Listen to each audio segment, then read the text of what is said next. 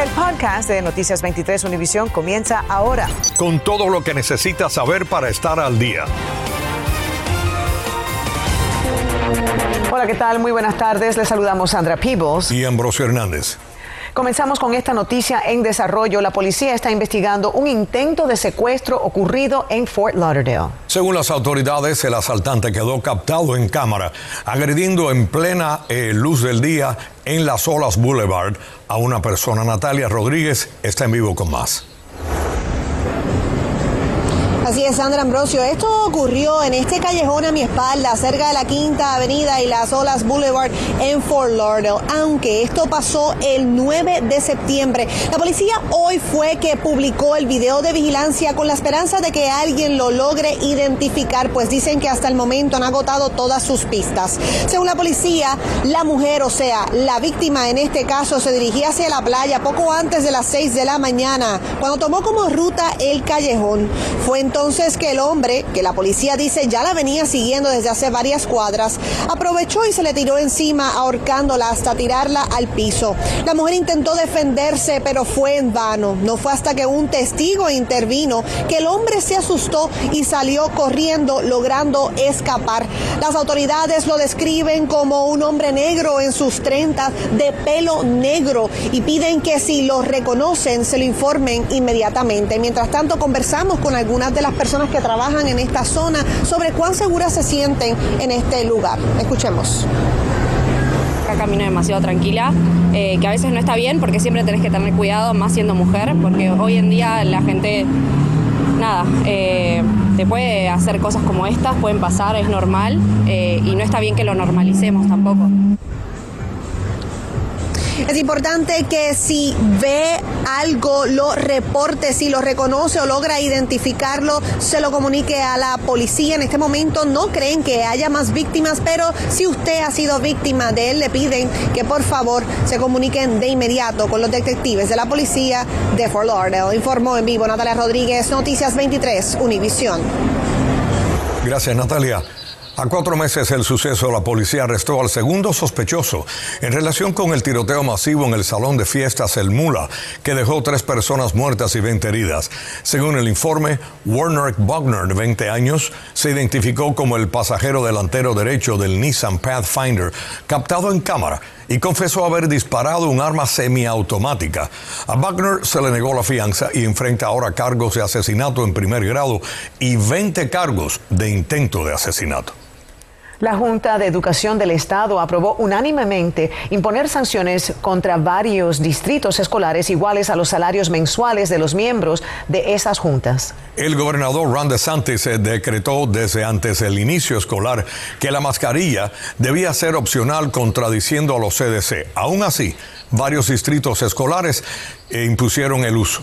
María Fernanda López ha seguido de cerca esta controversia y nos tiene más.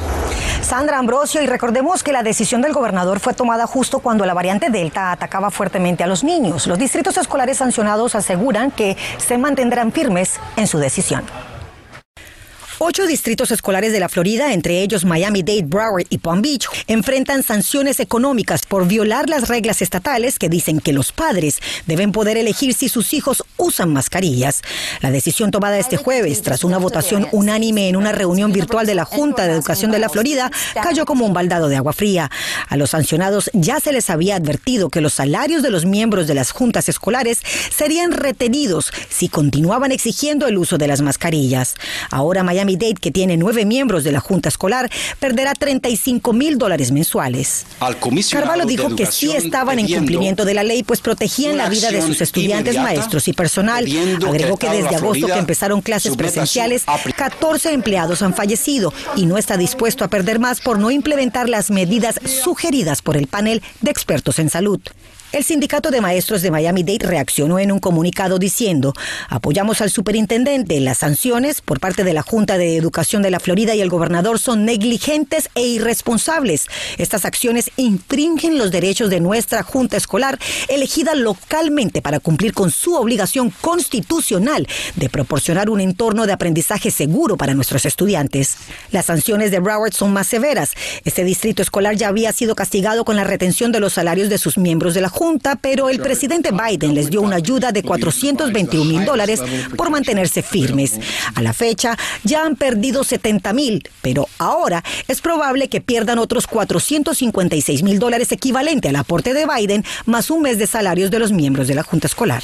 La superintendente interina dijo que en agosto sometieron documentación justificando que seguían los lineamientos actualizados del CDC para prevenir el esparcimiento del virus en las escuelas. Y esto se mantiene activo. Darle la opción a los padres no es una forma proactiva para controlar la pandemia, agregó. Y por otra parte, hoy se dio a conocer que finalmente la Florida presentó un plan al Departamento de Educación Federal para poder recibir más de 2.3 mil millones de dólares en ayuda federal para las escuelas. Valga destacar que este era el único estado del país que no lo había hecho. El plazo vencía en junio pasado.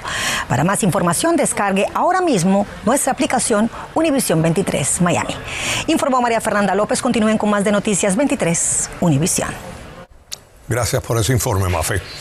El Observatorio Cubano de Derechos Humanos ha hecho pública una denuncia que revela que las peticiones fiscales para los acusados de protestar en Cuba el 11 de julio son comparables con los años de prisión que le piden a los homicidas. Familiares de los presos y organizaciones internacionales se han manifestado sobre el tema. Mario Vallejo nos tiene el reportaje.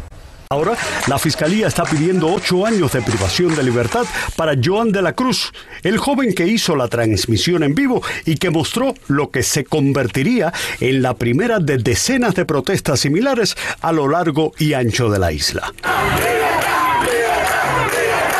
Ahora la Fiscalía trata de amedrentar a quienes han dicho que saldrán a protestar el 11 de noviembre, imponiendo fuertes sanciones a quienes salieron a las calles en julio.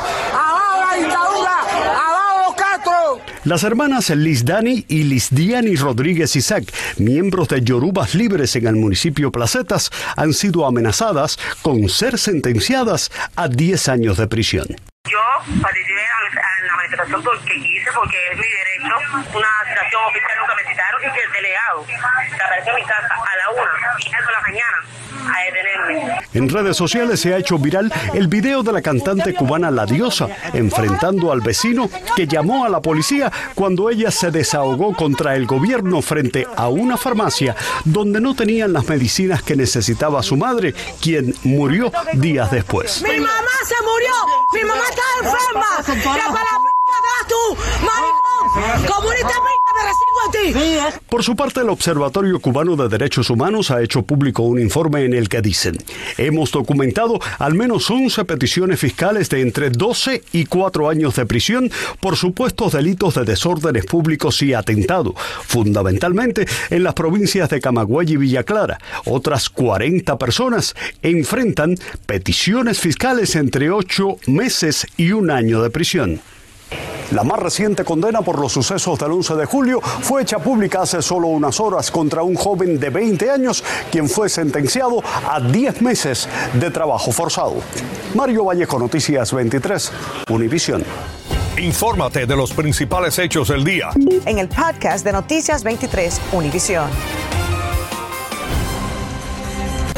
Los propietarios de un edificio del noroeste de Miami que tuvo que ser desalojado siguen en un limbo porque aún no saben qué va a pasar con sus apartamentos. Además de tener que salir corriendo de sus hogares, las condiciones para poder sacar sus pertenencias son muy particulares. María Alesia Sosa nos cuenta.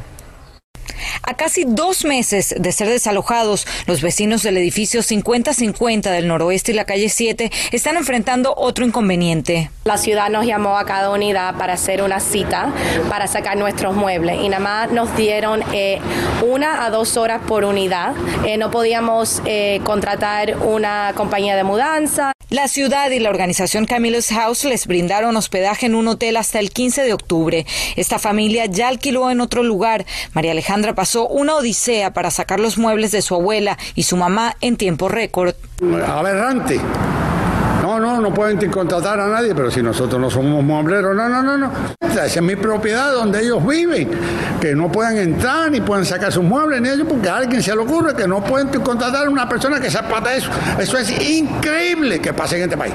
En este momento los amigos de esta familia están haciendo toda la mudanza ya que no les permitieron que una compañía de mudanzas pudiera hacerlo. Cogimos lo que pudimos, pero lo demás lo tuvimos que dejar. Si usted se ha mudado, probablemente sabe el gran esfuerzo que conlleva mover un colchón de este tamaño o un sofá grande. Imagínese dos señoras teniendo que hacer solas esa mudanza en tan solo dos horas. Fuimos hasta la propiedad, ahora custodiada por la policía y una representante de la ciudad. Vamos a preguntarle a la ciudad porque hemos tratado de contactarlos, pero no nos responden. ¿Por qué no les dan la oportunidad a, a las familias de aquí de que contraten una compañía de mudanzas? Ok, primero yo no puedo comentar, tienes que comunicarte directamente con el departamento de nosotros. La ciudad de Miami no respondió a nuestras solicitudes. Esta vecina tampoco pudo sacar todo lo que quería. ¿Cuántas personas dejan subir para poder recoger las cosas? Dos personas, es muy difícil que dos horas tú puedas mover una cama, un sofá, cuando son cosas que tú tienes que desarmar. María Alesia Sosa, Noticias 23, Univisión. Familiares de Mia Marcano revelaron un video donde se ve al presunto responsable de su muerte a solo horas de su desaparición. A raíz de, de, esa trágica muerte, muchos estudiantes y padres están preocupados porque dicen que el condominio cometió varias fallas de seguridad que ponen en peligro la vida de sus hijos. Jenny Padura nos informa de lo más reciente. Eran las 4 de la madrugada del día que Marcano desapareció. En la grabación se escucha a los familiares diciéndole que él estaba obsesionado con Mia.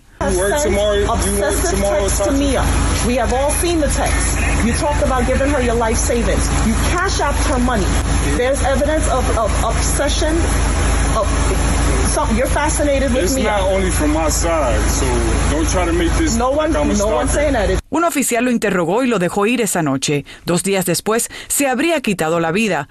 El sheriff del condado Orange justificó la actuación de su agente.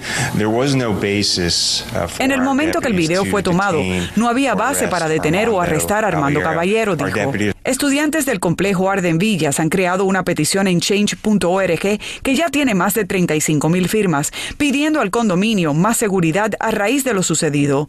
La hija de Marcela Romero también vive ahí y está muy preocupada. Me siento muy preocupada por, por cómo, cómo tratan a, eh, a las niñas en, en situaciones así, que ella esté tan nerviosa que ella no pueda dormir pensando que no está segura en su propio edificio. Es la pesadilla de todo padre que envía a sus hijos fuera de casa a estudiar, nos dice Marcela. Estaba nerviosa por vivir sola y ahora es el doble porque le pasó a alguien que ella la había visto muchas veces en el leasing office, ella había visto el de mantenimiento, entonces fue algo que de verdad eh, la tiene muy preocupada. El sheriff dijo que a Mia la encontraron atada de pies y manos con cinta adhesiva y la boca tapada. Aún están esperando por el médico forense para conocer las causas de su muerte, que se ha demorado porque el cadáver estaba en estado de descomposición. Jenny Padura, Noticias 23, Univisión. La farmacéutica Pfizer busca la autorización de la FDA para la vacuna contra el COVID-19 para niños de 5 a 11 años de edad. De autorizarse, esta sería la primera vacuna contra el COVID-19 en Estados Unidos para niños más pequeños. El mes pasado, Pfizer publicó detalles de un ensayo de la fase 2 que mostró que su vacuna era segura y que generó una respuesta de anticuerpos robusta en niños de 5 a 11 años. Más de 7.600 cubanos han solicitado refugio en México en lo que va de este año, según datos publicados por la Comisión Mexicana de Ayuda a los Refugiados. El número de solicitantes representa un incremento del 120% respecto al año 2020. Cuba se sitúa en el tercer lugar, después de Honduras, con más de 31.800 peticiones y Haití con más de 26.000. Ahora fíjense en esto, vean estas cifras. Por detrás de los cubanos, según estas cifras, aparecen los salvadoreños, los venezolanos, los chilenos, los nicaragüenses, brasileños y colombianos. Y de todos ellos, casi el 70% se encuentra en Tapachula, Chiapas. Según la Comisión Mexicana de Ayuda a Refugiados, este año solamente han sido resueltos ya pues eh, más de 2.226 expedientes de cubanos con más del 70% de las solicitudes de refugio concedidas. Tres inmigrantes cubanos están en custodia federal después de ser interceptados en las costas de los Cayos de la Florida esta mañana. Los cubanos llegaron a Cayo Big Pine en una embarcación de madera hecha por ellos mismos, según el reporte de la patrulla fronteriza. Bienvenidos a la información deportiva. El juego por el comodín de la Liga Nacional entre los eh, Dodgers y los Cardenales en Los Ángeles eh, cubrió todas las expectativas de un clásico de la Liga Nacional. El partido llegó empatado al cierre de la novena y con Corey Bellinger en primera base, Chris Taylor se metió en la caja de bateo y no perdonó el primer slider que Reyes dejó colgado en la zona de strikes. Antes de que la pelota tocara las gradas, ya los Dodgers estaban celebrando la victoria. Ahora los campeones mundiales comenzarán mañana la serie con los gigantes en San Francisco en la primera ronda de los playoffs. En un duelo de galos en la segunda semifinal de la Copa de Naciones de la UEFA, Bélgica le ganaba a Francia 2 a 0 en el minuto 40 por goles de Carrasco y Lukaku, pero llegó la segunda mitad y la reacción francesa.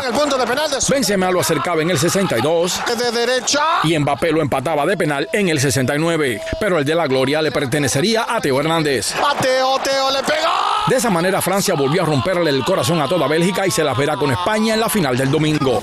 Acabas de escuchar el podcast de Noticias 23 Univisión. Puedes descubrir lo mejor de los podcasts de Univisión en la aplicación de Euforia o en univision.com diagonal podcasts.